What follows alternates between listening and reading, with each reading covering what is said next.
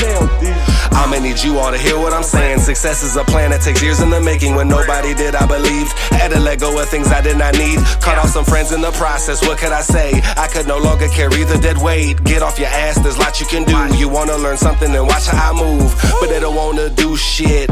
They wanna be spoon fed like a little baby. That shit is crazy, boy. Change up your mindset. I get three days worth of work done in just one. 727 mindset is the hustle for us. You get it? I'm Alex Corona, And I'm Jamie Burks. and we're going to be talking today about standards. So, What are your We're gonna stand standards, over- sir?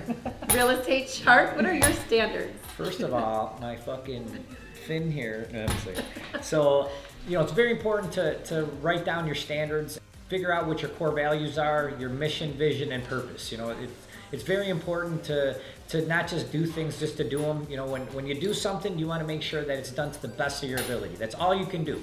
You know, so that way when you leave whatever it is that you're doing, you feel really good about it. And when you come back to it, you know, I did that. So what you're saying is don't half-ass anything. Absolutely. You know, you want to make sure that you do everything at, at the best of your ability. I think it's important to you have to set the standard for yourself because if you don't do something to what your standard is, how do you expect others to do something to what your standard is? So don't be the 80-20, right? No, absolutely. You know, and uh, you know, you want to be, like I said, give it your all. You know, it's very important that when you finish something, you're you're very proud of what it is that you did.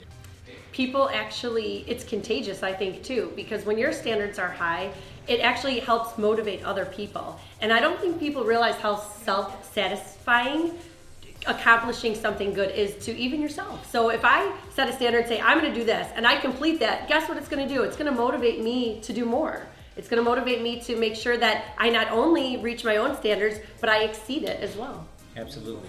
You know, Jamie pushes me all the time. You know, her standards are set high, and you know I have to keep up with her, so it makes me go that much harder. And you know, I hope that she feels the same way. yes you're tough to please sometimes No doubt about it. I'm high maintenance. high maintenance, but it actually pushes me to to do better myself as well. So I think it's a good it's a good thing. It's a good thing. So hang around with those people that have high standards because they're gonna better you.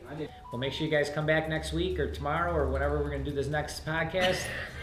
Make sure you join us here, 727 Podcast. Click on the link below. Comment. Give us a review. Share this. Comment. Blast it, please, people. Let everybody know that we're here so that we can help them as well. Let us know what you think. Peace. See you next time.